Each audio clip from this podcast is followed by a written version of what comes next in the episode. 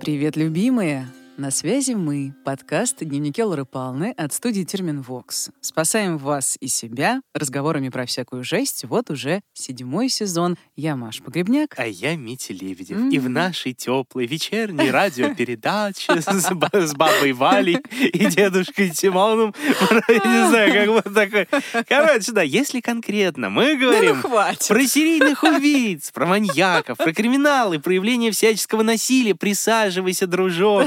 Включай погромче. Короче, друзья, будем честны, спасибо, что вы нас слушаете, поддерживаете и любите, возможно, даже. Это взаимно. Да, на улице сугробы такие, что, мать моя, атмосфера праздника и взаимопонимания. На носу что? Сопля? Нет, Новый год. Надеюсь, что у вас он пройдет не как у меня в далеком две тысячи тринадцатом, кажется, году. Так, а что у тебя было в далеком две тысячи тринадцатом? А, подожди, я не рассказывал.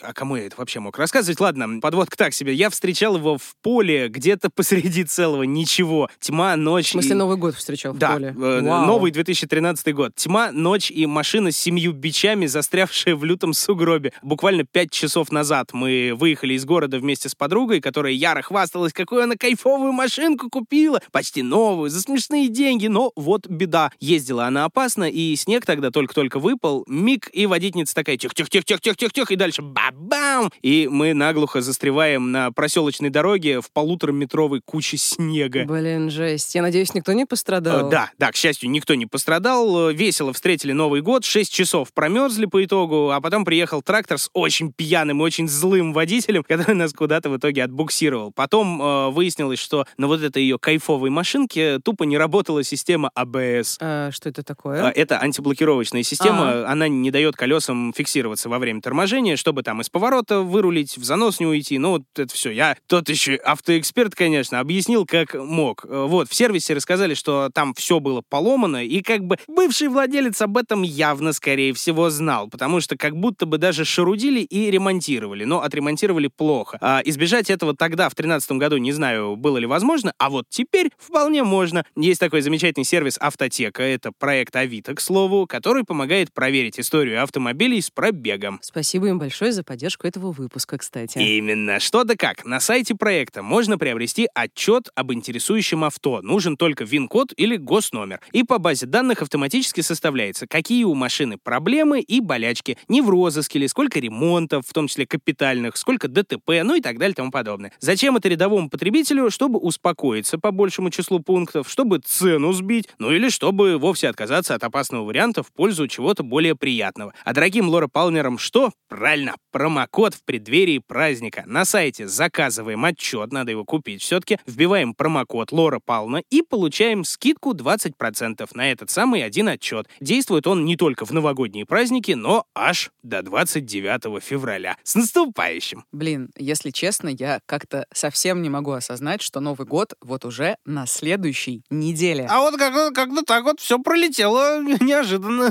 Да вообще! Что поделать? Просто как это происходит? Как вообще у тебя ощущения от этого года? В каком состоянии ты дополз до две тысячи двадцать четвёртого? Я пока не дополз, но когда доползу, в общем, знаешь, нет, на самом деле состояние дополз и на том спасибо, будем честны, потому что... Спасибо, что живой. Спасибо, что живой, именно так, потому что обычно вот этот вот режим дожить до Нового года, он включается все-таки где-то, ну, под конец ноября хотя бы, а то и в декабре, когда ты вроде как все сделал, так, все хвосты, казалось бы, подчищены, и тот, здрасте, нате, начинается, куча дел, откуда ни возьмись, появился, и с горящим всем ты носишься на последнем О, да. издыхании, давай вот это, давай вот тут, а, еще и в отпуск желательно, и на каникулы уйти, коллеги, давайте после праздников и так далее, так что еще немного, еще чуть-чуть, и я доползу, а в остальном, ну, слушайте, лично для меня, по крайней мере, год не то чтобы простой, но не самый плохой, я в целом даже, можно сказать, доволен, что уж там. Мы по стране поездили, мы порассказывали всякого своеобразного, мы запустили проектов кучу прикольных, новых, любопытных и так далее. Если честно, пока не могу это осознать и пока не могу понять, в каком конкретно я состоянии. Ощущение, что я двигаюсь по инерции, потому что действительно было очень много всего и на работе, и в жизни. В жизни было, ох, господи, расставание, это переезд. А, переезд, да. Господи. Ну, в смысле, это все достаточно тяжело. Конечно. Ну, плюс на работе, там, новая роль в студии, моя гиперответственность, наши, опять же, командировки, перемены, стресс, слезы, эмоциональные качели. Короче, знатно меня... Да-да-да, ничего нового. Меня знатно потрепало. Хочется, наконец-то, выдохнуть и все это осмыслить, но нет. Ты вот оказываешься в этой воронке предновогодней истерии, кажется, что нужно бегать с выпученными глазами, скупать подарки, предвкушать, радоваться, радоваться, выбирать наряд на Новый год, а еще параллельно закрывать все незакрытые дедлайны. Короче, ужасно не люблю за это конец декабря. Ну, как, как вы могли понять, да, in Soviet Russia, тебе надо радоваться вот при, именно, подступающему да. празднику. Видишь, тебя вот больше тревожит именно не рабочий аспект, да, декабря. Ну, я не вот... знаю, мне рабочий тоже, как бы, знаешь, рабочий, тревожит. Он всегда тревожит. Тревожный сырок, ей-богу, потому что я очень люблю как раз зиму, особенно декабрь, именно за это, потому что хлопоты-то в основном приятные, да, а у меня как дети родились, так вовсе Новый год ты делаешь не для себя, такого всего уставшего, присыщенного, задрипанного, тут этот оливье, опять, опять эти семь дней пить беспробудно, ужас, ужас. Мандарины проклятые и так далее. Нет, ты делаешь это для них, для детей, ты своими руками чудо создаешь, так, на минуточку. Где-то там в Дедушку Мороза переоделся, где-то там подарочек припрятал, где-то, в принципе, елку нарядил, ну и так далее. Вот праздник готов, причем праздник готов не только для других, да, для детей. Они радуются, и ты тоже радуешься, и замечательно. Слушай, это правда очень мило и трогательно, здорово, что у тебя есть дети. Ну, правда. Что? Я в этом принимал такое, знаешь, слегка опосредованное участие, поэтому да. Да, но если честно, я вот в последнее время думаю, сейчас порция мрачных мыслей от меня, что вот эта навязанная вера в чудо... И в злым то, что, капитализмом. Да, в следующем году все обязательно будет по-другому, оно часто приводит к фрустрации и разочарованию. Как бы я понимаю, что человеку нужны иллюзии, нужна надежда, но как бы если смотреть на ситуацию более реалистично, то мы сами себе это придумали, да, что через каждые двенадцать месяцев нам нужно Нужно менять дату в календаре. И нужно по этому поводу испытывать определенные чувства, выполнять определенные ритуалы, ждать чудес, опять же, посреди гирлянд бенгальских огней. И опять же, да, в этом есть свой кайф, как бы отличный повод, если у тебя есть силы, увидеться со всеми, с кем хочется увидеться, приятно провести время, подарить, получить подарки, там, поесть вкусной еды, пообниматься. А вот с другой, вот ты просыпаешься первого января под вечер, вполне вероятно, страшно уставший, с полупустым кошельком, возможно, с похмельем. И вот по факту ничего не поменялось. Да, ты как и вчера, как и позавчера просыпаешься под вечер с похмельем и полупустым кошельком, да? Да, нагнала мрак, конечно, Мария, ей-богу. Ну, как бы, на самом деле, будем честны, странно ждать, что что-то поменяется не только в следующем году, а, в принципе, с новым днем, да, особенно если ты, ну, взрослый человек, ты примерно понимаешь, как жизнь устроила, да? Ну, ты да. вот сказал ключевую фразу, что мы сами себе это придумали, да? Мы, в принципе, сами себе придумали такую вещь, как год, и новый в том числе, да? Один оборот вокруг солнца, замечательно, но для чего мы это все себе придумали? В том числе, как мне кажется, для того, чтобы... У нас жизнь была... Не столько даже, чтобы она была не такой серой, не такой однообразной, чтобы она просто была. Чтобы было место празднику, чтобы было место легкому безумию. Отпустить и забыть, расслабиться, поверить в чудо, если очень хочется. Если не хочется, можно не верить в чудо. Можно просто верить в то, что сегодня я как следует накидаюсь. Это ли не повод для праздника? Или посплю. Или сегодня я как следует посплю, пока все, значит, там бухают как не в себя и наряжаются в каких-то чертей. Я буду спать как животное. И что вы мне сделаете? Я смотрю всякую чушь и ем всякую дрянь. Попробуйте остановите меня, как говорил Маколей Калкин незабвенный. Но, с другой стороны, ты вот любишь словечко терапевтичный, да? Новый год — это же, ну, терапевтичный праздник до ужаса. Мы все немножечко дети, мы туда падаем в это беспросветное детство, когда мандарин так Но. вскрыл, Ладно, занюхал. Извините. Ой, как хорошо! Сразу тебе лет пять или около того. Я никогда ничего особенного не жду от Нового года, но я в целом всегда получаю, скажем так. Слушай, на самом деле это классный скилл, не, не ждать ничего от жизни в целом и от людей тоже, чтобы не, не разочаровываться. Какие эмоциональные качели мы устраиваем нашим дорогим слушателям. Все прикольно, но нет. Можно ничего не ждать, но мы вот ничего и не ждите. Это как у нас было, что... Счастье и говно. Счастье и говно русского подкастинга просто. Это знаешь, как нам на одной из презентаций сказали, как воспринимаемся мы в ушах, что это разговаривает темная и светлая сторона. Да, в нас борются два волка. Побеждает тот, кого ты кормишь. Да, ладно, ну правда, я на самом деле приучаю себя ничего глобально не планировать, потому что знаю, что что-нибудь обязательно пойдет не так, а в жизни все время что-нибудь идет не так. Как показывают нам события последних лет, я стараюсь воспринимать мир, знаешь... И, и не последних тоже, ладно. Ну да, да, да, как хаос, который невозможно контролировать, да, то есть мы можем контролировать совсем крошечную его часть, связанную с нашим восприятием, там, состоянием, и физическим, и ментальным, разумеется. И в этом смысле я уверена, что мозг нейропластичен, что мы правда можем что-то в себе поменять, если, конечно, очень захотим. Я вот в этом плане, правда, очень верю в терапию, как показывает мой опыт. В этом году и вообще в целом она реально работает. Опять же, я не думала, что смогу решиться на расставание. Я не думала, что могу завести запрещенную социальную сеть, быть более там откровенной, проявляться. И как бы сейчас будет немножечко позитива. Мне кажется, что я за этот год, правда, стала ближе к самой себе, в том числе благодаря терапии. Это великолепно, Мария. Ну и раз уж мы заговорили о терапии, самое время нативненько сказать, что этот эпизод выходит при поддержке Ясно, первого и самого крупного в России онлайн-сервиса подбора и видеоконсультаций с психологами. Да, я этому очень рада. Очень советую Ясно всем, кто начал задумываться о терапии и хочет что-то поменять в своей жизни. Эта платформа сделана психологами, поэтому это профессиональное сообщество, а не маркетплейс. Ясно уделяют, правда, много внимания развитию специалистов. Это не только супервизии, разборы клиентских случаев с более опытными коллегами, но и лекции крутых психотерапевтов, психиатров, ридинг-группы. Это что-то типа семинаров и многое другое. Ну и как бы цифры говорят сами за себя.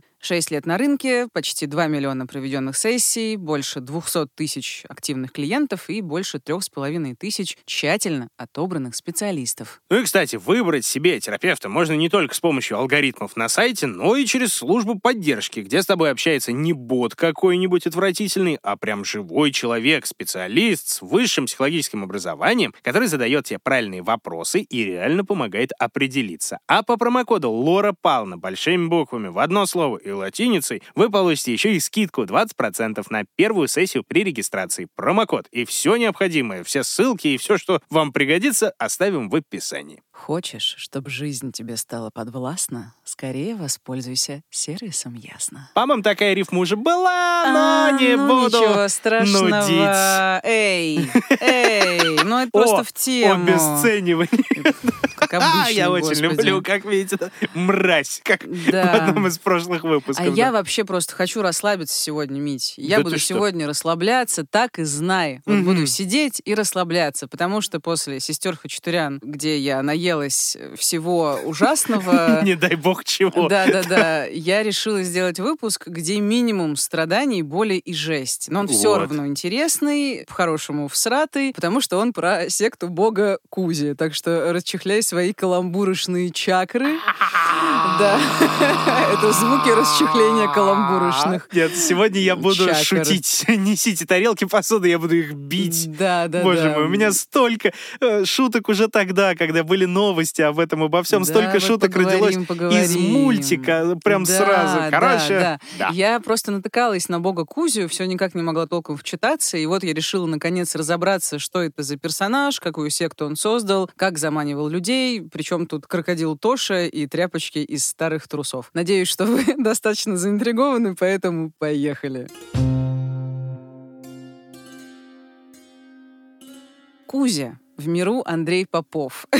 Меня развальцовывает прям с первых Мить, букв. Мить, Прости, пожалуйста. Да, значит, появился на этой грешной земле в августе тысяча девятьсот семьдесят седьмого в Подмосковье, в городе Долгопрудный. Будучи младенцем, он пережил клиническую смерть. По одним данным, когда ему был месяц, по другим — три. По словам Попова, он провел в коме десять дней. Родителям сказали, что он вряд ли выживет, и чтобы они готовились к худшему. Как рассказывала бабушка Андрея, Нина Пантелеевна, виной всему была инфекция одного из видов стафилококка. Это такие бактерии, которые действительно могут быть в ряде случаев смертельно опасны. Ну и эта инфекция, в свою очередь, привела к отеку мозга. Малыша спасли чудом, но без последствий не обошлось. Андрей стал слабовидящим. Особенно пострадал правый глаз. Я что-то помню, что многие писали, как будто он целиком незрячий был. Нет, нет. Так многие считали, но это не соответствует действительности. Попов сам распускал про себя такие слухи, чтобы добавить своему образу изюминки. Но об этом попозже. Впрочем, зрение у него, правда, было очень плохое. Ему присвоили инвалидность второй группы. А что касается родителей, про них известно мало. Ну, кроме того, что отношения у супругов были не очень. И отец, когда Андрею было пять лет, ушел из семьи. И это было огромным потрясением для Кузи. Настолько огромным, что он мог подойти к незнакомому человеку и сказать: знаете, у меня папа ушел. Вот эти рандомные факты от случайных детей. Да, да. Кошмар. То есть сына он не навещал, ничего такого ему и не нужно было, видимо. Слушай, он поначалу навещал, но каждый раз, когда он собирался уходить, у Андрея начиналось адовая истерика. Эмоциональное состояние мальчика становилось тяжелым, неуправляемым, и мама Андрея приняла довольно странное решение, запретила бывшему мужу видеться с сыном, чтобы, как она считала, не расшатывать психику ребенка. Ну да, нет человека — нет проблемы. Сомнительная практика, наверное. Да, хотя... да, и женщина, знаешь, она была сомнительная, потому что хваталось за ремень чуть что, телесные наказания, к сожалению, были нормой, но уход отца из семьи не единственное потрясение, которое пришлось пережить пятилетнему мальчику. Через несколько месяцев буквально после развода родителей вторая клиническая смерть. На этот раз причиной стала передозировка лекарства для улучшения зрения. Кто-то из родных, видимо, проглядел, и Андрей принял слишком много препарата. Мальчик пробыл в коме несколько часов, его еле спасли, потом он лечился в больнице долго, большую часть времени с ним проводила бабушка.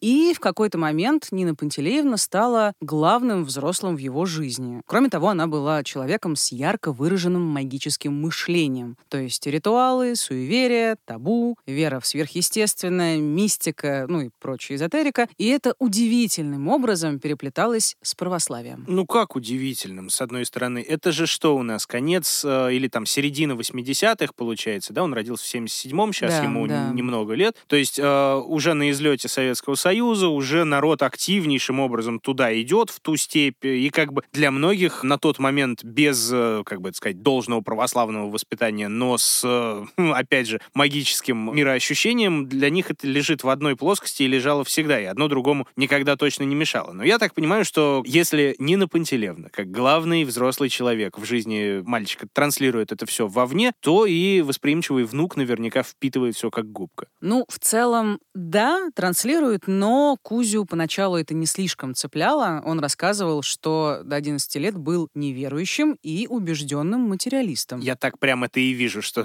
в одиннадцать лет такой: все, я неверующий убежденный материалист, а вот в двенадцать лет я поменяю свои э, рассуждения на это все. Скажи, пожалуйста, а учился он при всех проблемах со здоровьем, со зрением, со всеми пирогами в обычной школе, наверное? То есть... Он учился, да, в обычной, и даже якобы окончил ее с золотой медалью. Почему якобы? Я говорю «да», якобы? Некоторые факты из жизни юного Андрея сомнительны, потому потому что во многом он сам конструировал свою биографию ага. и говорил о себе как о гениальном ребенке, который с раннего возраста сочинял стихи, обладал феноменальной памятью, знал наизусть Гамлета в переводе Пастернака, получил разряд по шахматам и так далее. Андрей рассказывал, что мама, бабушка и дедушка всегда много ему читали вслух. В раннем возрасте он познакомился, кроме Шекспира, с Данилевским, был такой литератор девятнадцатого века, писал исторические романы, и с Купером. Тем самым Дейлом.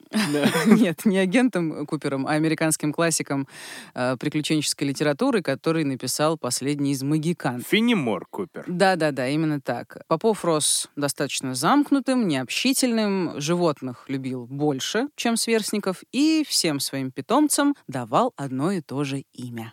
Мне с детства нравилось имя Кузя. У меня кролик был Кузя, когда мне было там лет шесть или семь. Вот потом попугайчик, тоже Кузей, Кузей назвали. назвали. Мне просто это, это имя с детства нравилось. У меня даже была мечта в детстве, что когда я вырасту, поменять свое, свое имя на Кузю. Еще Андрея жил краб. Тоже Кузя, по всей видимости.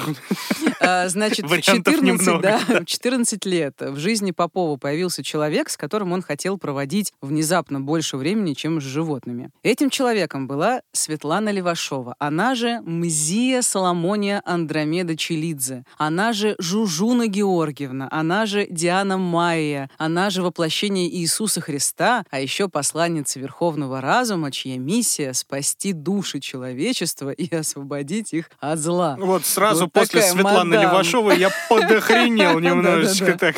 Это, значит, барышня утверждала, что владеет телекинезом, астролевитацией, что бы это ни значило. Ты что, не знаешь астролевитацию? Это же каждый это, десятый умел. Ну ладно, тогда. Хорошо. Значит, она умеет выходить в астрал и исцелять неизлечимые болезни, контактировать с инопланетянами, заряжать благой энергией видеокассеты и так далее. Левашова, кстати, была первой женой Николая Левашова, который именовал себя целителем. Этот Левашов был знатный мракобес, он проповедовал неоязыческое оккультное учение, основал секту Возрождения Золотой века, несколько его книг внесены в реестр экстремистских материалов. Видимо, одно, Николай... там и другое, да. Да-да-да. Видимо, Николай вдохновил супругу на собственный особый путь и как бы познание тонких материй бытия. Устроить дочернюю кампанию по излечению всего с помощью инопланетного разума. Скажи, пожалуйста, а вот эта Мзия, прости господи, да. Она, видимо, в свою очередь перенесла какую-то часть эксклюзивного знания на товарища Кузю. Да-да-да-да-да. Левашова, вот мы с тобой уже немножко предпоговорили, начала свою деятельность как раз на излете СССР, на волне интереса к разного рода магии и экстрасенсорике. Она, конечно, была не так популярна, как Кашпировский чумак, но свою аудиторию собрала. И на телеке тоже засветилась. А пишут, это, кстати, достойная история. Да, да, да. Пишут, кстати, что она до сих пор жива-здорова. Я даже наткнулась на ее YouTube-канал, куда она, ну, либо ее поклонники, периодически заливают архивные видео. Если что, госпожа Мзия, здоровья вам. Она там поет, значит, целебные песни, читает мантры против боли в позвоночнике, показывает, как исполнить танец богини. Это каждая в сельском караоке умеет. Да, да. Ну и в начале девяностых она делала все это на публике и влюбила в себя четырнадцатилетнего Андрея, который называл Мзию своим духовным учителем и проводил все свободное время на ее лекциях и сборищах. Когда я слушал этого человека, ее лекции, ее рассказы об ее личном опыте, как она видит мир, как ее душа, выходя во сне или в медитации, как мы обычно говорим, да, в трансе, выходя из тела, покидая тело, путешествует там, и что она там видит, и как она там существует, и с кем общается, для меня это, конечно, было вообще переворотом. Это было вот, ну, что называется, тем, что я искал. Потому что там были не догмы, там были вот не какие-то, знаете, шаблоны, которые надо повторять, зазубривать, и лучше больше ни о чем не думать. Там было живое слово, там было, ну, там было то, что интересно. Там было то, что нигде в другом месте услышать я не мог.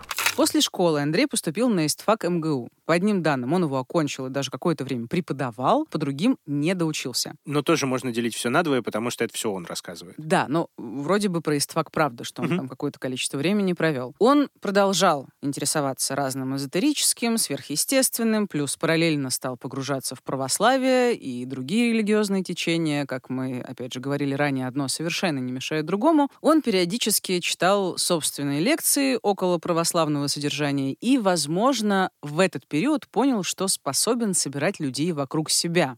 Ну да, надо учитывать, что это девяностые, смена эпох, фрустрация, потеря старого мира, привычных ориентиров, и неудивительно, что люди искали поддержку в сфере иррационального. Хоть где-то. Ну да, и Попов этим воспользовался. Он умел быть обаятельным, говорил вкрадчиво, убедительно, мягонько, вызывал доверие, располагал, и в какой-то момент ощутил, что обладает определенной властью. Ну и Андрею пришлась по душе роль наставника, роль гуру. Ему нравилось думать, что он обладает неким высшим знанием. Кузенька, мы тебя полюбили. То есть ты говоришь, получается, он воспользовался, ощутил свою власть. То есть это, скорее всего, история с лекциями была больше про, ну, собственные амбиции, да, конечно. Не то, что он там хотел всем помочь, хотел донести до кого-то знания. Нет, он делал себя больше. И кормил собственный... своего нарцисса. Ну, да. Вообще сложно сказать. Может быть, в самом-самом начале Попов и правда действовал из благих побуждений. Но потом он понял, что ему просто нравится владеть умами и быть духовным лидером. А еще в своих лекциях он много говорил про осмысление своего опыта клинической смерти. Я еще тогда про способность не знал, что многие действительно, пережив клиническую смерть, приобретают именно дарование. Кто-то стихи начинает писать, кто-то там ясновидение приобретает, кто-то еще какие-то способности. Это я узнал позднее. А тогда просто мне хватило того, что в принципе люди там что-то видят, и что их картинки, конечно, можно придумывать объяснения, что такое коридор, что такое свет, что это там зрение так остаточное. Ну, как неубедительно все это, все это звучит. И никакое остаточное зрение не, даст, не заставит тебя испытывать состояние полета, чувствуешь, тебя подхватывает какой-то ветер, какой-то поток и куда-то несет, и ты там не чувствуешь своего тела, ты легкий как пушинка. Ну, как-то меня это стало впечатлять, я стал об этом больше, больше думать. И вот через это изменилось мое отношение и к церкви, и к православию, и ко всему. Если что, все эти ощущения, вот это свет в конце тоннеля, коридоры, ощущение потока и так далее, они обусловлены исключительно физиологическими факторами. Из-за гипоксии, недостатка кислорода, угнетается кора головного мозга, распознавание образов, поступающих от сетчатки, перестает работать, и поэтому человек видит некое неопределенное световое пятно. Ощущение полета тоже, кстати, можно объяснить, потому что мозг перестает адекватно воспринимать, анализировать данные, поступающие от вестибулярного аппарата, и вот много чего человеку кажется. Это одна из из версий, но э, знатоки, как бы люди разбирающиеся, они прекрасно знают, что свет в конце тоннеля — это как бы свет дня, который видит новый младенец, реинкарнировавший в тело младенца, который, получается, появляется на этот свет из тела живой женщины. Это все э, доказано однозначно совершенно. Большое спасибо, большое да. спасибо. Дмитрий Записывайтесь Михайлович. К нам. Да, на консультацию. Все, да. Кто Лоры Палны, mm-hmm. получается, да. А, если э, повеселее, да, вот это... Куда еще повеселее. Посерьезнее, да. Насколько я понял, Попов, он больше упирает на сверхспособности, которые якобы народ приобретает именно после клинической смерти, и так недвусмысленно намекает, что зачем далеко ходить, вот я хороший такой пример. Да, ты совершенно прав, он очень-очень недвусмысленно намекает, и эта часть биографии, конечно же, играет ему на руку, типа он побывал на той стороне, приобрел там знания и так далее. А что касается его мотивов, планов, рефлексий, есть одна любопытная цитата, которую приписывают одному из одноклассников Андрея. Она звучит так. Первоначально Андрей был православным верующим, но потом он разочаровался в церкви. Он много говорил о том, что епископы и многие попы жируют, живут в роскоши и ездят на дорогих машинах. Позже он говорил, какой умница Хаббард, что создал собственную религию. И один раз признался, что мечтает создать собственную секту, как Хаббард. А однажды поделился такими размышлениями. Если создавать секту с нуля, то с нуля придется создавать и экономическую инфраструктуру. Проще использовать те же инструменты для зарабатывания денег, которые используют церковники. Он говорил о том, что придумал, как отобрать у лживых попов часть доходов, используя их же методы. Довольно-таки распространенная схема мысли и в девяностые, и, возможно, даже и по сей день. Да, Хаббард, если вдруг кто-то не знает, это американский писатель-фантаст, который основал церковь саентологии. Кто-то считает саентологию религией, кто-то сектой, мнения разнятся. Ну, в принципе, Сложно... Хаббард — восхитительный тролль, э, в первую очередь. Начнем Я, с этого. Честно говоря, глубоко не погружалась. Если очень вкратце про концепцию этого течения, саентологи уверены, что главная причина всех заболеваний — это негатив моменты из прошлого каждого человека, и определить, с какой областью переживаний нужно работать, помогает специальный прибор — электропсихометр, который тоже изобрел Хаббард. Он на самом деле неплохо на всем этом подзаработал. Конечно. И привлек огромное же количество народу туда. Даже в... Тома Круза. Том Круз, саентолог, еще кто-то. Но на самом-то деле, мне кажется, до сих пор, что это же великий социальный эксперимент, он же ярый богоборец и противник религии. У него да, же этот да. великий том, как он называется у Хаббарда. Короче, про то, что Бога нет, и все воинствующие атеисты его яро и свято цитируют, естественно. Тоже, как священное писание, иронично потихонечку получается. Ну, а если вернуться к Попову, да, наверняка же он видит, что происходит в стране, и что Кашпировский, Левашовы и прочие чумаки восхитительно совершенно поднимают на этом на всем, и а почему бы, собственно, и не приобщиться к этой части вкусного пирога? Да, я тоже склоняюсь к этой мысли. Так или иначе, чем бы Попов ни руководствовался, духовным, материальным или всем сразу, он начал действовать.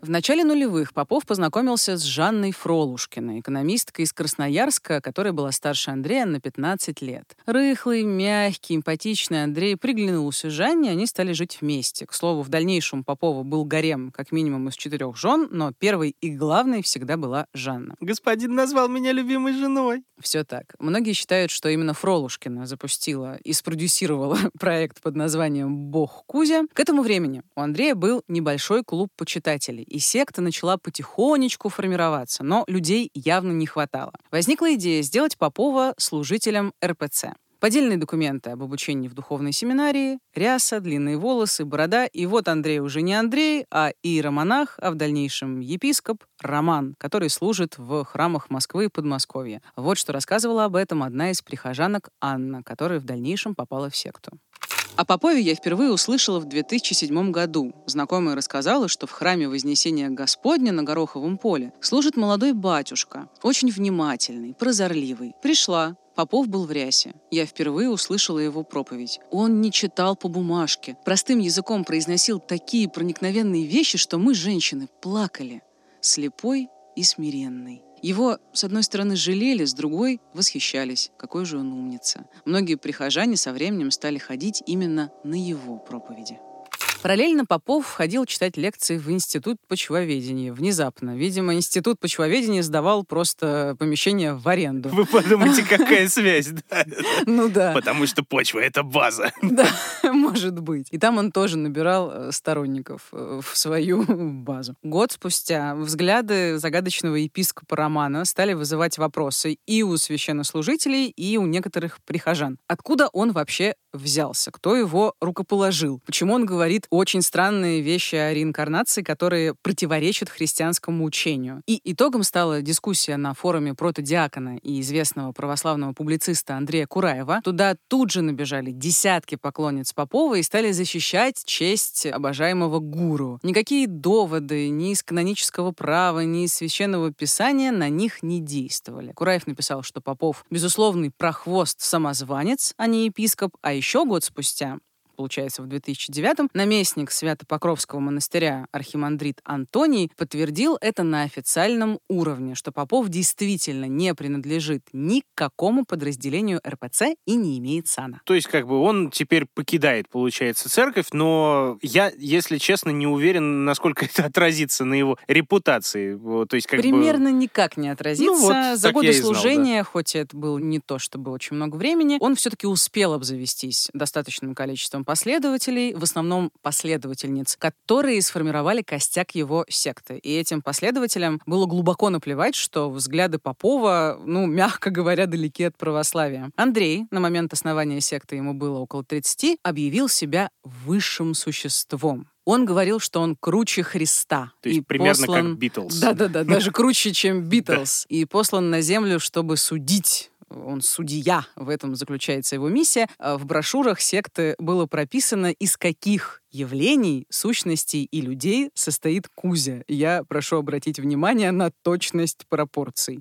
Три природы Кузи. Первая. Бог – восемьдесят два целых пять десятых процента. Дух, душа. Вторая. Человек – два целых пять десятых процента. Тело, творческая энергия. Третья. Любовь – пятнадцать процентов. Богородица.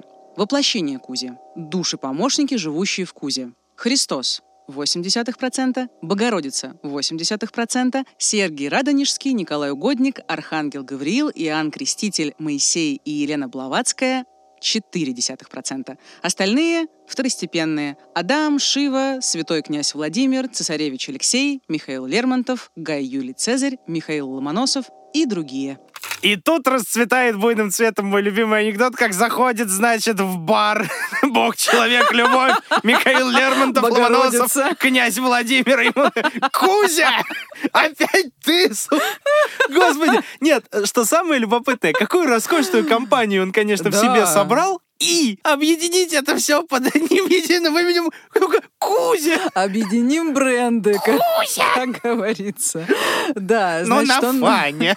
Назвал себя Кузей. Часто пишут, что он назвал себя Кузей в честь попугая или там другого домашнего питомца, но, скорее всего, ему просто нравилось это имя. Некоторым адептам он объяснял, что слово «Кузьма» якобы происходит от греческого «космос», что говорит о его неземном происхождении. По другой версии, Попов переименовал себя в честь лидера движения «Маркетинг» мордовских язычников рубежа восемнадцатого и девятнадцатого веков, известного под прозвищем Кузька Мордовский бог. Короче... Звучит как роскошное ругательство.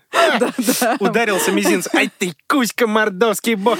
Да-да-да. В общем, сектанты собирались в квартире в Большом Кондратьевском переулке. Эта квартира, кстати, принадлежала той самой Жанне Фролушкиной. В принципе, логичный карьерный рост для человека, его, по крайней мере, пошиба, из православия прям в язычество. Ну, ты знаешь, сложно сказать, куда его тянет, потому что его так называемая философия — это замес всего. Помимо язычества, там есть элементы индуизма, пантеизма, религиозного оккультизма, всякая дичь про энергетические поля и множественность духовных тел человека, плюс куча странных суеверий. В целом, Кузя старался подверстать это все под православие, используя соответствующий язык, формулировки, но к православию, конечно же, это не имело никакого отношения. Ну, это как такой, да, маркетинговый ход, что у меня вы найдете все, что вам близко в тех или иных пропорциях, ну и под знакомым соусом да, вашего да. любимого православия. Скажи, пожалуйста, это годы, получается, конец нулевых, начало десятых, да? Ну вот еще? По официальной версии он в две тысячи седьмом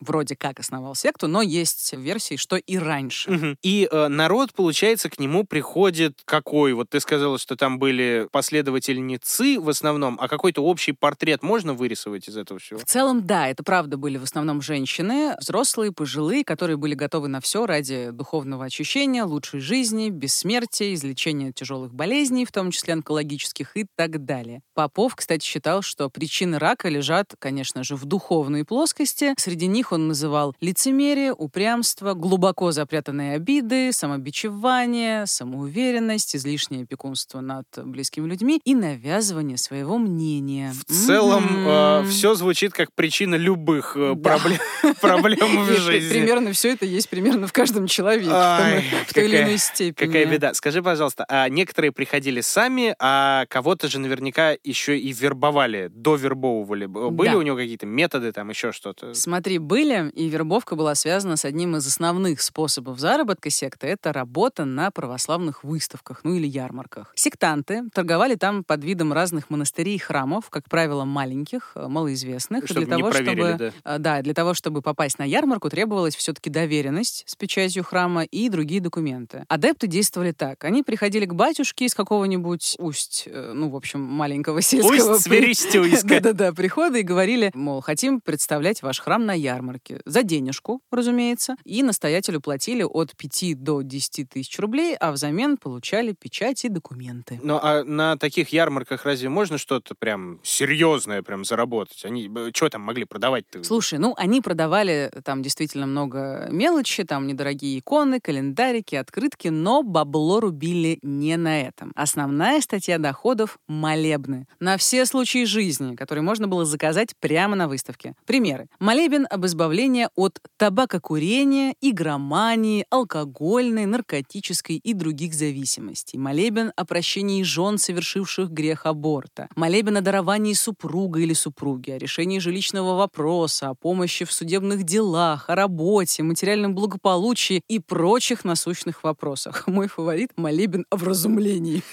Это нам с тобой надо, да, чтобы да, перестали да, этой хренью заниматься. Да, да. А еще была, конечно, куча молебнов против болезней, самых разных, от грибка на ногах, условно, до онкологических заболеваний. Угу. Одна штука, ну, в смысле, один молебен стоил от трехсот до пятисот рублей. Дешево и, и сердито. А, они втюхивались посетителям выставок рьяно и навязчиво, а там был большой поток людей. И средний заработок с одного стенда составлял в районе двухсот тысяч рублей за время работы ярмарки. Это примерно пять-шесть дней, ну, неделя. А таких стендов у секты были десятки. И православные ярмарки могли приносить по два, а то и по три миллиона и больше только за одну неделю. Извини, пожалуйста, а их не гнали оттуда в зашей соседи, которые слышали, какую дичь они втюхивают? Нет, как-то им везло, и они договаривались, и у них были печати, у них были договоренности, вообще всем было нормально. Я, я, я видела, да, я видела кучу фотографий вот этих кринжовых молебнов, никого это не смущало вообще. Ну, в целом, да. И ты сказала, что помимо заработка и денег, еще и вербовка, видимо, была связана с этими со всеми выставками, то есть помимо того, что им несли деньги, к ним еще и новые люди, скорее всего, там и приходили. Ну, не совсем. Сектанты размещали объявления на сайтах о поиске работы, примерно такого содержания. Требуются люди для работы на православных выставках. Их приглашали на собрания, рассказывали, какое замечательное, богоугодное дело они сделают, и, конечно, знакомили с самим гуру, называя Кузю, ни много ни мало, духовником патриарха Алексия второго. Многие оставались и работали в соответствии с инструкциями, написанными божественной рукой. При встрече с неприятными людьми, проявляющими нездоровый интерес к вашей работе, обвиняющими вас в сектантстве и при других подобных ситуациях необходимо сохранять спокойствие и даже равнодушие, не бояться, вы под защитой, призывать на помощь владыку, поменьше говорить и оправдываться. Если попросят, быть готовым рассказать, что вы знаете о храме, который представляете, его историю, где находится и кто настоятель. Иметь всегда при себе документы, благословение от настоятеля храма на работу на выставках, благословение правящего архиерея, но показывать их только представителям выставочной компании. При общении с посетителями выставки также необходимо соблюдать правила безопасности. При беседе с кем-то молиться про себя и просить владыку «вразуми меня и его». «Очисти меня и его». Если не просят совета, не вразумляйте. Если беседа затягивается, вежливо заканчивайте ее и прощайтесь. Не давайте вас вампирить. Можно ограждать себя огненным кольцом. Как последний защитный рубеж. Ну, а если все это не сработало, давайте шандарахнем огненным кольцом и фаерболом ему в тыкву. Ой, господи, какая. Очень, очень мне понравилась там мудрая единственная фраза: если не просят совета, не вразумляйте. Не вразумляйте. Бесполезно. В общем, Кузя, замечательный, предприимчивый, писал не только инструкции, но еще и картины, так называемой отпущенной рукой. Значит, рука слабовидящего Попова якобы сама выбирала цвет. Свою живопись Кузя называл монографиями на астральном языке, передающими его духовные состояния. Картины тоже продавались. Сектанты, кстати говоря, были настолько изворотливы, что даже наладили контакт с администрацией Центрального аппарата эр жэ дэ. Им разрешили разместить церковные лавки на вокзалах Москвы, Питера и Твери, тоже якобы от имени храмов и церквей. Что касается других статей дохода, адепты активно покупали лекции Кузи, записанные на диске, его фотографии. Считалось, что они, конечно же, обладают силой исцеления. Попов брал по две тысячи рублей за внимание, дистанционное освещение машины и квартиры. Ну, конкурентное преимущество. Все-таки у эр пэ цэ необходимо личное присутствие, а тут человек обладает специфическими навыками. Вот-вот. Ах. Но и это еще не все. Вот фрагмент интервью бывшей адептки секты Анны. Дошло до того, что они, сектанты, рвали его трусы, изношенные, на кусочки, упаковывали их в мешочки и продавали по тысячу рублей, как какую-то чудодейственную святыню. И ведь покупали. Много денег приносил сбор на строительство нового храма. Попов говорил, что его будут строить в Подмосковье. Якобы патриархия даже место выделила. Но это, конечно, была ложь. Знаю как минимум двух состоятельных женщин, которые отдали Попову на это по двадцать тысяч долларов. Пока далеко не ушли. Конечно, это как аргумент на выступлении перед э, собравшимися адептами культа. Говорит: друзья, ну что, в чем вы меня обвиняете? Я ж за вас жопу рвал. Буквально трусы на куски. Последние трусы вам отдал. Чтобы вы были здоровы. Эх. Ну, и я так полагаю, что все вот эти вот великолепные заработки на человеческой вере Кузенька забирал себе, потому что он не жадный, он дома Витый. Конечно, конечно. Тем более у него трусы отняли. Конечно, я без... поставили меня без трусов. Дайте мне хоть что-нибудь. Вот, в общем, большинство людей работали на него за идею. На пике в секте состояли пятьдесят плюс-минус человек, может быть, больше-меньше. Mm, то есть, в принципе, и... не так уж и много, как да, в да, но прошлом там, выпуске. Знаешь, да, у нас лекции там были, еще что-то. На эти мероприятия могли какие-то публичные собирать больше, но в целом вот постоянных сектантов было примерно столько. Как говорят в церковной среде, захожане. Да-да-да-да-да. И как бы секта превращалась в полноценную как бы организацию, такой своего рода околоцерковный стартап. В нее входили кураторы выставок, консультанты, бухгалтеры, юристы, и все из числа максимально преданных адепток. А Кузя вкладывал деньги, не дурак, конечно, в недвижимость, в дорогую еду, обожал икру, рыбу, всякие торты безумные. А еще он любил животных. Но необычных кошечек-собачек. Попова интересовали экзотические животные, в том числе внесенные в Красную книгу. Эту адепты... деталь я помню. Да-да-да. Адепты шикарно. Приобретали их нелегальными путями, контрабандой. Квартиры Кузи были оборудованы специальными вольерами и аквариумами. У Попова кого только не было. Австралийская ехидна, варан, броненосец, крокодил Тоша, полутораметровая игуана по имени Гуня. Кузя любил ее гладить, она была его любимицей. Игуана Гуня. А, да. Панда у него была, которая А-а-а. стоила полтора ляма, между прочим. А еще у него было много очень рептилий, присмыкающихся, разнообразных морских гадов. Прихожан, даже... что ли? А, присмыкающихся. Очень плохо, да. Жила однажды даже маленькая акула. Ни хрена себе. Про акулу я, если честно, не слышал. А про панду наверняка это просто был налет, к нему зашли такие: это, это вы, Кузя, а это что у вас, панда? Нет, это я. Я просто не спал давно, у меня круги под глазами. Ну, кстати, да, он был комплекцией панды как раз. Ну что, в общем, кадила крутится, лавеха мутится. О, грешновато! Кузя, конечно, не стал вторым Хаббардом, но деньги зарабатывать научился. Власти и влияние у него становилось больше, и выяснилось, что Попов не только мошенник, но еще насильник, садист и извращенец. Маша, ну все так хорошо начиналось. Ну, может, мы продолжим хихоньки-хахоньки без вот этого дерьма? Ну, его будет немножко, дорогой, потерпи. Ладно, ладно. У секты бога Кузя, как, впрочем, у любой секты, была жесткая иерархия, поделенная на шесть кругов. А, да. Ну, в смысле, это просто круги, но... Самые приближенные на фане, потом вороны, потом бабы Яги и коты. Практически так. Смотри, в первом были самые близкие жены Кузи в количестве, напомню, четырех. Во втором так называемые воскресники. Это были типа апостолы. Я не знаю, почему воскресники. Может быть, он контактировал с ними по воскресеньям. Почему бы и нет, собственно. Да, да, они состояли из избранных, опять же, помощниц, наложниц, с которыми Попов активно занимался сексом, дабы передать им свою божественную энергию. Третий круг. Опять воскресники, но рангом пониже. Не такие. Субботники такие, да? А вот смотри, субботники — это четвертый круг. А, это полувоскресники. Я не знаю, в общем. Не до конца воскресли, ребят. Короче, четвертый круг — это, правда, субботники. Это люди, работавшие на православных выставках. За бесплатно. А... В общем, порыве. Вызываю вас на субботник. Да, да. А пятый круг — это люди, которые пока не знают Кузю, но если бы узнали, то признали бы в нем Бога. Странно звучит, но окей. Ага. А шестой круг — это демоны. Ой, ты черт, конечно. Просто ты Кузю не трогай, да? Это которые Кузю знают, но не признают. Да. То есть, видимо, в целом мы, мы все были пятого круга. А нет, мы, я, например, не был, потому что я читал про него в газетах. И я, в да, газетах. В газетах. Он читал про него в газетах. Но в режиме онлайн, на, на, а. на веб-сайтах читал, да, в десятые годы, да. И я как раз-таки относился к нему скептически немножечко. Ну и правильно делал, да. Конечно я, же. Тот еще демон, короче, да, Маша. Да, ты демон, собственно, и близкие... Это вне контекста прям даже хорошо.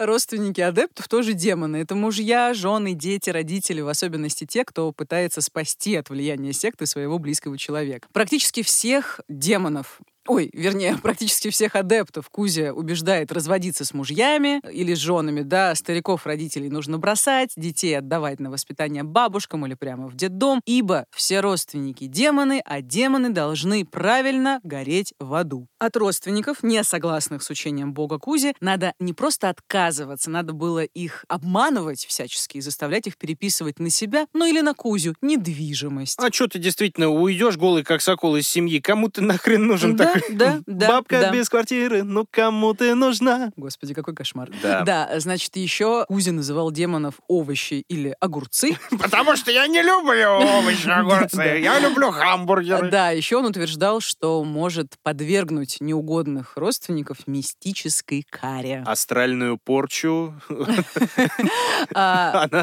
то чтобы даже порчу, это прямо авада-кедавра, в смысле, он мог наслать смерть. На сленге секты это называлось бросить шарек. На собраниях... Шарик. Ну, вроде шарек, с буквой Ё. На собраниях Кузя постоянно запугивал этим своих последователей, подчеркивал свой авторитет. Он говорил, я могу, ну вот чисто как бог, эту смерть просто сделать. У него еще такой сленг, как бы, знаешь, ну, специфический. Простым языком, как нам говорили в начале, такие проникновенные вещи. Могу вам смерть просто сделать. Шарек как бы бросить. Шарек вам сделаю, и как бы и все. И все плачут поголовно. Да, да, огурцы, овощи мы, значит, незрячий, но такой вот, да, смиренный. Да, значит, также Попов утверждал, что жизнь... жизнь, не только смерть, он тоже способен контролировать. Он убеждал своих адептов, что они живы только благодаря его молитвам, а если бы не он, то они давно бы подохли. Из других манипуляций — форма собраний секты. Это были даже не лекции, ну, мистического содержания, а так называемые выдры. Это правда. Такой сленг, конечно, тут потрясающий. И вот как про выдры, значит, рассказывала одна из бывших сектанток Анна. Это встреча, когда мы должны были друг друга обсуждать. Ну вот представьте, в его квартиру вечером набиваются люди. Многие приходят, отстояв весь день на ярмарке или с работы, голодные, уставшие. А Попова все жалели и несли ему всякие сладости, вкусненькое. Он сидит, значит, отдельно, вкушает. Сначала скажет приветственное слово, а потом люди друг друга начинают обсуждать. У этого какие-то не такие помыслы, этот не так сказал, тот не то сделал. Идет накручивание. Все обсуждения ни к чему не приводят, естественно, хотя Кузя говорил, что это помогает всем очищаться. В конце концов, все доходит до какого-то психоза. Кого-то трясет, кто-то рыдает. И в этот момент Попов все это останавливал и говорил заключительное слово. Это был двадцать пятый кадр. В пустую башку человека пастырь вбивал все, что ему заблагорассудится. И вот эти выдры часто кончались криками и насилием. Кузя бил и оскорблял своих сторонников. Что стоишь, колбаса жирная? Голос! Что да? Что да? Встать! И говори нормально! Лишние объясняют, ты ни хрена не понимаешь. Ну ты дождалась. Угу. Ты достала уже. Класс, вот, видно. Вот, это нормально. Ты достала уже всех. Крути. Смотри, как она морду поднимает. Не поднимай свою волчью морду, опусти ее. Опусти. Да хоть сдохни. Кузя не всегда бил сам, он часто заставлял приближенных. Наказания были такие. триста ударов ремнем по спине, сто ударов ремнем, ну там, или плетью по лицу. Однажды одна адептка получила больше ста пятидесяти ударов палкой по голове и телу. Бывало, что Кузя бил сектантов тапком или резиновым шлепанцем, и больше страдали мужчины, чем женщины. Типа все женщины априори Кузины, а из мужчин нужно выбить их как бы мужскую суть. Поэтому Попов бил их ремнем или тапком по гениталиям. И так, что многие после этой экзекуции стали бесплодными. А он мог ударить ногой в живот, головой об стену, неоднократно насиловал женщин. И от его действий и избиений пострадали больше двадцати человек. Ну, тоже вот эта вот история про то, как он прощупывает границы и все больше и больше дичает, получается. А вот да. За что он обычно наказывал? Слушай, ну, вообще за все. За общение с посторонними, за звонки родственникам, за принятие любых медикаментов. Просто за недостаточно уважение. И как бы сектанты были морально сломлены. Кузя лишил их официальной работы в миру, финансовой самостоятельности. Многим было просто страшно вернуться в большой мир, да, обратно социализироваться. У них развилась в высочайшей степени социофобия и болезненная зависимость от Кузи. Это все, мне кажется, отчасти похоже на поведение агрессора и жертвы, а Попов своего рода такой абьюзер. А еще он, кстати, поощрял доносы. Это было вообще в порядке вещей, как и садистские оргии. Но не в качестве наказания, конечно же, а в качестве инициации, божественного ритуала, нужно подчеркнуть. В процессе оргии Кузя часто избивал своих наложниц до синяков и кровоподтеков. Он вообще обожал кричать и унижать. А что ж ты не веришь в мою божественную помощь, а? Если я бог-то? Что да, б***ь? Ты изменишься, ты вообще не изменишься никогда. И сгоришь в аду. Но пока еще ты ходишь по этой проклятой земле, Я тебе делаю шаги, а не ты ко мне. Другие, знаешь, мне плевать. Другие, они псы и гады. Их и надо топтать. А меня, святого, знаешь, и больше святого, Бога живого, понимаешь? Отца Небесного, выше Христа.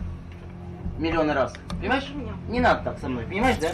Так, который там час? Ах да, время коронного вопроса Лоры Палны. А что же, собственно, полиция? Про полицию. Несколько ага. бывших адептов, которые чудом сумели вырваться, они э, забрасывали правоохранительные органы заявлениями с примерно две тысячи десятого года. Они ходили в эм вэ дэ, в эф эс бэ, в прокуратуру, в приемную президента. У этих адептов были при себе там документальные материалы, э, сотни аудиозаписей, книги Попова, показания свидетелей. Но, к сожалению, было все бесполезно, отписки, а тем временем аппетиты Кузи росли. Он хотел пойти, значит, во власть. Блинов хочу со сметаной. Ну, практически. Он э, хотел купить должность мэра Тулы, не знаю, почему Тулы. Или там стать... пряники. Кстати, да-да-да. Или он хотел стать тайным советником президента. Но вместе с тем, вообще очень странный факт. А весной две тысячи двенадцатого Попов посылал своих адептов на знаменитое стояние либеральной оппозиции на Болотной площади. И он приказал искать там оппозиционеров, завязывать с ними контакты. Он обличал всячески действующую власть и выражал готовность стать духовным лидером оппозиции. Значит, в две тысячи четырнадцатом полиция наконец-то отреагировала, там было очередное заявление о побоях, и провела обыски в квартирах Кузи. Их было какое-то количество, ну, как минимум две основные. Процитирую пресс-службу эм вэ дэ по Москве. Было обнаружено и изъято религиозная литература, поддельные печати с реквизитами официально действующих религиозных организаций, ритуальная атрибутика, рекламные издания и брошюры бога Кузи. Также были найдены фиктивная разрешительная документация на сбор денежных средств с граждан в качестве пожертвований, информационные носители с записями лекций руководителя данной организации, персональные компьютеры, содержавшие сведения о деятельности секты, фото и видеоматериалы, относящиеся к разряду детской порнографии. Кроме того, полицейские обнаружили и изъяли в обследованных помещениях сто пятьдесят тысяч долларов США и более двести миллионов рублей. Помимо этого, были найдены редкие животные, которые находятся под угрозой исчезновения и попадают под действие Конвенции о международной торговле видами дикой фауны и флоры. Про детскую порнографию странно. Ну, вернее, нет оснований не верить эм вэ дэ, но о том, что там были дети или несовершеннолетние, я фактов не находил, но все может быть, вполне вероятно, что они там были. А еще про деньги. Они были вообще везде. Вообще вот везде. В коробках, в, значит, шкафах, в кастрюлях, прости господи. Неплохо. И очень драматично я смотрела видео с обысков. Адепты пытались защитить Кузю, там всячески там кричали, что он ни в чем не виноват. Сам Кузя сидел, значит, на стуле. У него спрашивают, а вы имеете отношение к этой квартире? Нет. А животные ваши? Нет, это мне подарили. А это деньги ваши? Да нет, это просто добрые люди приносили. И вот все в таком духе. Да, отмазы у него, конечно, просто фантастические. Ну, в целом, в чем он не прав? Деньги-то реально добрые люди приносили. Твою-то медь. Ну, в целом, да. Я помню, как это все выглядело. Помню вот эти вот репортажи. Он же, ну вот при всем при этом, это такая тоскливая история. История, что очень. Вот такое невероятное богатство, невероятные вот эти вот, блин, животные и так далее. И во главе всего этого сидит, ну, чмоня такой фантастический. Почему он, а не я, как в том меме, да? И так... Слушай, а что стало с живностью? Там же, по-моему, ну, несколько десятков, что ли, вывезли. Больше пятидесяти, и часть из них, вот я точно знаю, в московский зоопарк отдали. Крокодила и Кузю еще возьмите, но неизвестный науки зверь. Да. Не знают, куда его посадить. Абсолютно. Но Кузя не отправился в зоопарк, а отправился в СИЗО. То есть знают, двухтысячном... куда его посадить. Роскошно. В две тысячи восемнадцатом его приговорили к пяти годам лишения свободы в исправительной колонии общего режима за создание религиозного объединения, деятельность которого сопряжена с насилием над гражданами или иным причинением вреда их здоровью, а также за мошенничество и хищение чужого имущества. Я натыкалась на разные подсчеты, сколько в итоге наворовал Кузя за годы. Ну, то есть, получается, если он по официальным данным в две тысячи седьмом начал, а в две тысячи четырнадцатом закончил, ну, семь лет минимум. а скорее всего больше. Короче, финальная сумма чуть-чуть не дотягивала до миллиарда. Чуть миллиардером не стал. Mm-hmm. Угу. Подельникам Попова, подельницам по большей части, дали тоже небольшие сроки, но в итоге почти все вышли на свободу в две тысячи девятнадцатом. В колонию попасть так и не успели. Им засчитали время, проведенное в СИЗО с момента ареста в две тысячи четырнадцатом, и чуть скостили сроки. С тех пор Кузя живет и не отсвечивает. В этом году бывшему Христу-крушителю, он так себя называл периодически, исполнилось сорок шесть лет.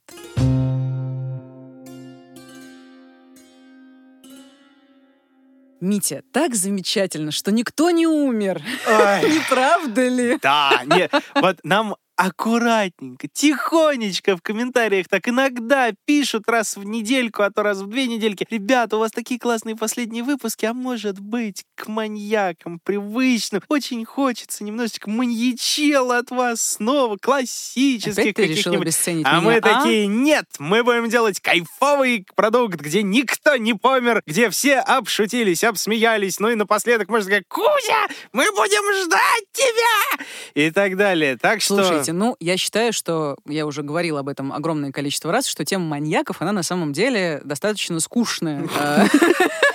Всего семь сезонов, ничего не интересного вообще. Ну, в целом, как бы понятно, что ничего не понятно. Вот. Но просто интересно уходить куда-то в другое. И мы в другом тоже можем замечательно о чем-то рассказать. А, вот, скажите, пожалуйста, Мария, а да. чуть-чуть тогда что понятно, что непонятно в этом конкретном кейсе? А чего тебя интересует? Взят, взятым сажу. Э, да, ну, да что ж такое? Ну, э, собственно, это секта, да? Это а это секта, секта да. какая? У нас ну, была вот же какая-то сейчас, классификация, да, по-моему, да, да? Сейчас вот я хочу изложить какое-то количество фактов, вывалить. В кастрюлю с деньгами. Да, да, да. Фактически руководительницей секты была скорее Жанна Фролушкина. Она такая серая кардиналка, идейная вдохновительница. Феминитивы вы и до туда добрались. Конечно. До кардиналки. Да. Она заведовала финансами, она была максимально приближена к Андрею Попову, и, возможно, она даже в большей степени руководила сектой, чем сам Андрей Попов. То есть, как бы Фролушкина была продюсеркой, а Кузя был шоуменом. А вот что касается... Как в прошлом выпуске, собственно, вот эти братья Эрнандесы, которые все это спродюсировали, и да, да, чудо-женщина да, да, да, говоря, Магдалена, да, которая да, да. взяла в свои руки все, потому что я здесь лицо этой компании и так далее. Вот-вот. Да. Что касается разных рандомных фактов, вот если кто-то помнит выпуск про шрам Шамбалы в прошлом да, сезоне, я Кажется, там цитировала да. труды Александра Дворкина, это эксперт по деструктивным религиозным организациям, он, в общем-то, тоже считал, что действительно Фролушкина по большей части это все замутила, а сам как бы Кузя просто, ну, как бы начинал с такого мелкого мошенничества. Он ходил по храмам, притворялся священником, собрал вокруг себя небольшой кружок, пирожок. Но, возможно, этот как бы кружок не развился бы до таких масштабов, если бы Кузю не начали раскручивать. И что касается Логично. того, какая это секта, да, кто-то считает, что она действительно тоталитарно-деструктивная. Есть историк и религиовед Муравьев, к сожалению, вот забыла имя посмотреть, но неважно. Вот он считал, что Кузя создал типичную коммерческую православную группу. Есть мнение, что, да, тут есть религиозная составляющая, она отсылает к истории русского эсхатологического сектанства. Короче, много, на самом деле, разных мнений, плюс, опять же, многие считают, что это не деструктивная секта, типа самая обычная народно-православная. Еще буквально пару слов скажу о том, как Попов действовал, вот про образы как раз, да, что ему было очень выгодно представлять себя слабовидящим, вернее, совсем незрячим, потому что он же якобы читать не может, значит, знания у него божественные. Больше эм, жалости, опять же, конечно, к нему. И И больше да, сострадания, да, да, да, да. особенно от возрастных сердобольных барышень, которые... Конечно, конечно. Бедненький. Ну да. и понятно, что поначалу он маскировался под священнослужителя, вот это вот все, да, То, ряса, что мы обсуждали да, как да, раз да. Плюс в, он в знакомом правда, образе, да. Да, у него правда были обширные знания там, истории религии, эзотерики, он писал стихи проникновенные о всепрощающей любви, и даже после выхода из секты люди, которые осознали, что это было максимально нездоровое предприятие, они повторяли фразу «плохой человек не может писать такие стихи, ну как?» Давайте сейчас послушаем маленький фрагмент. «Не верь, не бойся, не проси. Учили в тюрьмах на Руси. Не доры ми фасоль ляси, и не селедка и васи. Услышал эту фразу я, но не согласен с ней, друзья. Не верить людям не могу, ведь так души не сберегу. А не бояться я готов, без лишних слов». Да, такие стихи плохой человек читать не может. Да, конечно. Просто отвратительный может. Да, да, плюс, как бы, знаешь, на самом Ой. деле Попов немножечко трансформировался, потому что поначалу он был добренький, а потом он стал злобненький. В общем-то, и... удивительно, почему так происходит. Сначала у тебя нет секты, и ты добренький, а потом под тобой целые секты, и ты что-то такой какой-то злобненький. Потому что у меня секты не было. А сейчас я вообще в ярости нахрен. Почему я раньше злой был? Потому что я и сейчас злой. Да, ладно, ну как бы он пытался делать вид, что он такой семейный психолог. Ну вот это вот выдоры, они поначалу были какими-то нормальными мероприятиями.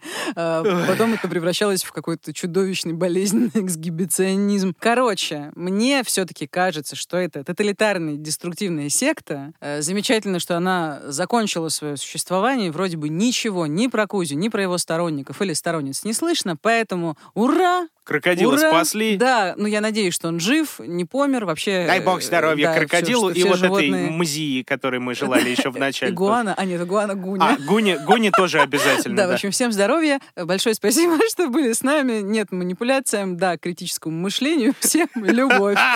Это был очень веселый выпуск подкаста «Дневники Лоры Палны». Я Маша Погребняк. Я Митя Лебедев. Что-то размазал. Все замечательно.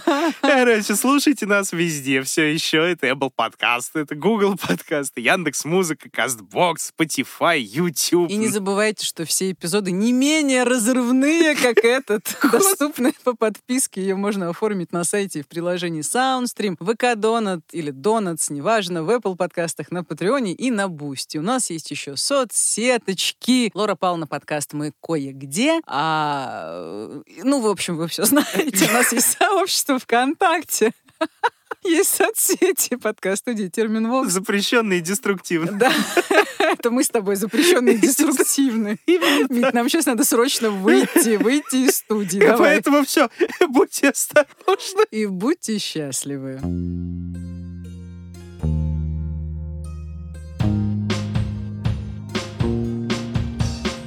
Над подкастом работали ведущие Мария Погребняк и Дмитрий Лебедев, звукорежиссер Тимофей Сулимов, продюсер Мария Погребняк, соавтор идеи Кристина Крыжановская. За помощь с подготовкой материала благодарим Полину Васичеву. В подкасте использованы фрагменты программы «Честный детектив», «Бог Кузя», интервью «Исходники» тринадцатого января две тысячи двадцать третьего года, «Профессия репортер», выпуск «Бог Кузя» двадцать четвёртого мая две тысячи четырнадцатого года, а также материалы с сайта кураев точка ру.